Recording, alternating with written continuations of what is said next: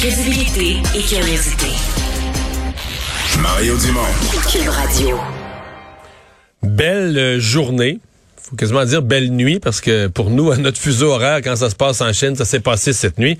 Mais donc, au Jeu de Pékin, alors que le Canada a remporté deux médailles, mais il faut le dire, deux belles médailles, euh, deux Québécois, euh, deux belles histoires. Euh, bon, Maxence Parot, Max Parot, qui a gagné en planche avec, bon, des circonstances, les gens se souviendront, il y a trois ans, il était, à pareille date, il y a trois ans, là, il était alité, cancer, maladie d'Hodgkin. Euh, quand il avait repris, d'ailleurs, c'est une entrevue que vous pourrez écouter, je l'ai, euh, euh, remis sur mon fil Twitter tantôt, là. je l'ai partagé ici à Cube Radio, il m'avait parlé, il reprenait la compétition, nous disait ça, qu'il visait de revenir aux Olympiques, qu'il visait une médaille, et ben, mission accomplie, médaille d'or pour lui, trois ans après avoir vaincu un cancer, la chimio, puis tout, puis l'affaiblissement. Alors c'est une démonstration de courage. Et une autre très belle histoire, c'est celle de Kim Boutin, médaillée de bronze, donc cette nuit en patinage de vitesse courte piste aux 500 mètres. Euh, elle aussi, elle avait gagné une médaille aussi en Corée euh, du Sud au dernier jeu. Ça s'était euh, bizarrement passé là, avec des, menaces localement parce qu'elle avait battu une patineuse sud-coréenne, etc. Et donc, ben là, cette fois-ci, une autre, une autre belle médaille. Pas de controverse autour de la médaille. Et il lui reste des compétitions à faire d'ailleurs. C'est la, la première distance en début de jeu. Il y a d'autres distances à venir. Le père de Kim Boutin, Pierre Boutin, a été assez gentil pour nous parler. Bonjour, Monsieur Boutin. Oui, bonjour. Bon, euh, vous, vous n'êtes pas couché, là. Vous avez regardé ça en direct, là. Euh, ben, en direct ce matin, par contre, euh, effectivement, à 6h, 6h et 8h, 8h30, c'est là que ça s'est passé au niveau des, des qualifs, des demi et des, de la finale du 500, oui. Jusqu'à quel point, le ben là, vous, vous commencez à avoir de, l'expérience à gérer ce stress-là, mais jusqu'à quel point, encore aujourd'hui, malgré le nombre de compétitions, vous êtes encore stressé, là? Ah ben c'est aussi stressant, mais pas pour les mêmes raisons. Mais c'était aussi stressant parce que bien sûr, chaque euh, comme la dernière fois, c'était une autre une autre situation qui est arrivée, bien sûr, euh, ou en Corée, euh, qui était très stressante. Puis là, ben maintenant, elle était autant parce que Kim a mis tellement d'énergie à revenir et aller juste se présenter à la deuxième euh, deuxième Jeu olympique, c'est comme une médaille d'or, juste se présenter avec tous les efforts pour éliminer l'angoisse, tout ce qu'elle a vécu au niveau traumatique, c'était une autre histoire, ça. Ouais. Alors, euh, ouais. Euh, elle est contente? Vous, vous lui avez sûrement parlé après? Ben en fait, euh, elle est tellement occupée euh, après que non, on n'a pas eu la chance. J'ai juste eu un coucou comme quoi qu'elle est revenue au village et elle allait se coucher. ah, ok, ok. Mais on, l'imagine, euh, on l'imagine très heureuse. Ouais, on, sous-estime évidemment juste se garder. parce qu'entre deux Olympiques, à peu près tous les athlètes, peu importe leur âge, sont obligés de se reposer la question. Est-ce que, est-ce que je refais l'effort, la, discipline de vie, le, mode de vie pour me relancer sur un échéancier de quatre ans, c'est quand même vers d'autres Olympiques. C'est, une décision personnelle lourde de porter, là. Oui, mais elle s'est engagée elle-même euh, tout en avançant tranquillement pas vite, mais aussi en, ciblant avec ses professionnels son besoin vraiment, c'était quoi. Et puis elle a, euh, elle a travaillé fort avec euh, ses professionnels pour justement éliminer le trauma qu'elle avait. Et puis aujourd'hui, bien sûr, euh, elle, euh, elle a vraiment, comme je vous dis, pour nous les parents, c'est une médaille d'or, cette médaille de bronze-là, qui euh, représente vraiment sa, force pour aller au fond des choses. Et puis, on va juste souhaiter du bon qui va se continuer. Parce que là, il lui reste deux, deux courses, deux distances. Il reste trois distances. Il reste le 1000, le 1500 et le relais mix. Ah, ben oui, le relais en équipe. Ben oui, c'est ça, c'est ça. Le relais, excusez, moi mais, mais le, 1000 et le 1500, euh, est-ce que c'est plus, c'est, elle a gagné le bronze au 500, mais est-ce qu'elle est plus forte dans les deux autres? Parce que ses médailles dans le passé, c'est au 1000 et au 1500 qu'elle les avait gagnées?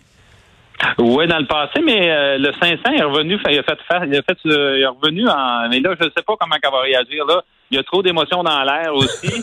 et puis là, vu que ça l'a diminué, en fait, euh, juste ça, ce qui vient d'arriver, euh, pour elle, euh, avec euh, Ariana Spantana, c'était comme pour elle une médaille d'or d'avoir revenu aux Jeux olympiques. Est-ce que cette émotion-là va faire en sorte qu'elle va revenir en force pour aller essayer ça, c'est à voir. Je peux pas, je peux pas prétendre à rien. Je veux juste, moi, ce qui est important, c'est que Kim elle retrouve le plaisir, la zénitude qu'elle avait avant pour euh, même quand elle là, ça s'amuse. Je le dis tout de suite avec les trois euh, les trois finalistes que c'était beau de les voir aller sur le podium. Et ils se sont euh, vraiment fait des belles accolades d'amitié, camaraderie qui étaient super beaux. Alors c'est ça la richesse que quand nous on veut qu'il soit là et qu'il reste en permanence pour Kim parce qu'elle est passionnée. Oui, quand on a accès à glace, elle se donne mais le reste autour, il faut qu'il reste là aussi, toute cette passion-là de, plaisir. Les fuseaux horaires sont pas sont pas trop favorables sur les heures que ça nous donne, mais est-ce que vous étiez euh, seul à la maison pour regarder ça? Est-ce qu'on mobilise quand même un peu de monde, des amis, malgré l'heure bizarre? Ben en fait, pour être honnête avec vous, la situation pour nous, elle est super agréable parce que euh, là, le club de patin de vitesse de Sherbrooke qui a, a synchronisé avec l'aréna euh, de Thibault, le complexe Thibault, qui peut-être vous connaissez Jocelyn Thibault. Oui, très bien. Le complexe euh, de, qui a un cappuccino là, il nous a accueillis à tous les matins jusqu'à présent pour visionner les courses en direct. Qui, on se ramasse ça vers 5h30, 6h et ça se termine vers 8h, 8h30, 9h. Et puis, on a, on a la possibilité de le faire, ça. Fait que euh, même en COVID, on garde la distanciation tout ça, puis ça va super bien. On est euh, on est bien setupé, c'est super bon. Alors, il, devait, il devait avoir de l'atmosphère là. Il devait avoir de l'atmosphère là ce matin quand même. Là. Ben oui, c'est sûr qu'il y, y, a beaucoup de plaisir, puis euh, on, a, on peut encourager tous les hauts et les bas de toutes ces situations-là. C'est vraiment plaisant, oui. Ouais. C'est un sport qui est quand même, euh, comment dire, à cause des, des, des chutes, c'est tellement dans un espace restreint. Si on compare avec les autres compétitions de patinage où les chutes sont très rares, dans le cas du courte piste, ça augmente, j'ai l'impression, la notion de stress parce qu'à à chaque enjambée ou à chaque poussée pour essayer de dépasser, il y a un risque euh, que les patins se touchent, là. En fait, effectivement, c'est très ingrat le patin de vitesse. Euh, il y a un athlète qui est pas dans, dans, sa zone de confort, ça peut arriver mais ça peut déstabiliser l'ensemble des, du réseau qui sont les 3, 4 ou 5, 6 qui sont sur Atlas. Ça peut arriver, c'est sûr. Euh, et pourquoi? Puis là, il y a la notion d'Atlas aussi. On ne sait pas dans quel état est vraiment l'Atlas dans certaines circonstances. Ce matin, euh, on a vu la course des garçons euh, et puis c'était plusieurs reprises, on a eu beaucoup de chutes. Alors, euh, ça, des fois, on se questionne est-ce que c'est la nervosité des athlètes, est-ce que c'est la glace, est-ce que c'est. Mais on n'est pas sur place pour le savoir. Alors, euh, puis de voir la situation. Mais c'est rare qu'on voit beaucoup d'incidents comme il y a eu ce matin avec les garçons.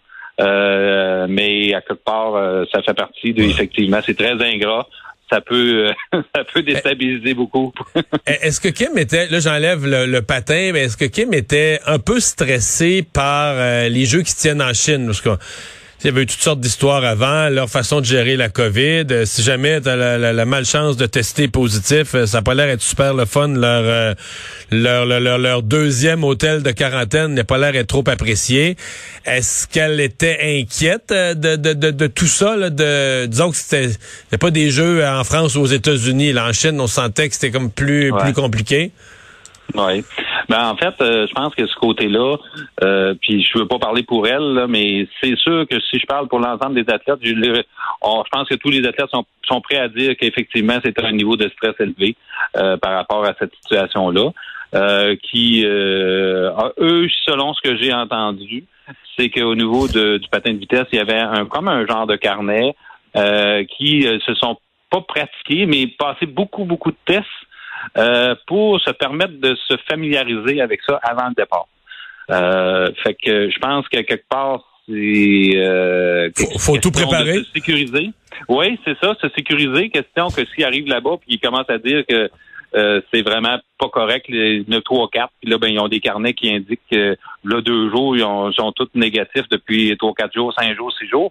Ben, au moins, on peut essayer de contrebalancer puis valider tout ça ben, je pense que ça a fait ça a sécurisé les athlètes.